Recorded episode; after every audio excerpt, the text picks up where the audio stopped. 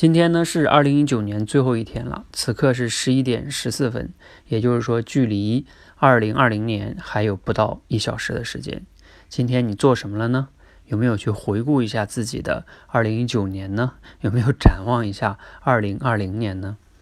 我呢，今天花了不到两个小时的时间啊，回顾了一下，简单回顾了一下二零一九年我做的那些计划，哎，感慨良多哈。比如说，我做了很多的年计划呀、月计划呀、周计划等等等等的，那你会发现，大部分的计划呢，往往就是没有做成。那做成的呢，其实很少。那还有一部分计划呢，哎，确实是做成了那些事情。但是呢，当你按照时间长维度、几个月甚至一年的角度再回头看的时候呢，你会发现有一些按照计划做成的事儿吧，现在看来好像也没有那么有用。还有第三类事儿呢，就是没有按照计划就没有去计划做的事儿，但是呢，意外的或者说摸索着做成的事儿，好像回头来看啊，往往更有用。那我当我回顾完这三件事，我就会发现对计划这件事儿啊产生了一些怀疑。二零二零年还要不要做计划呢？这是我思考的哈。当然呢，这件事儿哈也说明了呢，第一，我的这个战略规划能力不够强，所以你。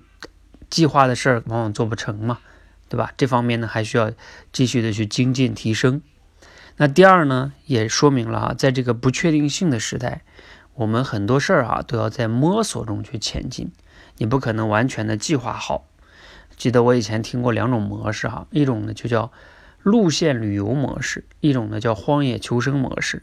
比如说，我们都无论是跟团游，还是你自己计划到哪个城市去、哪个景点去旅游，这都是一个确定性比较高的事情啊。你只要按照计划，然后几天的行程，几天回来，基本上是可以确定的。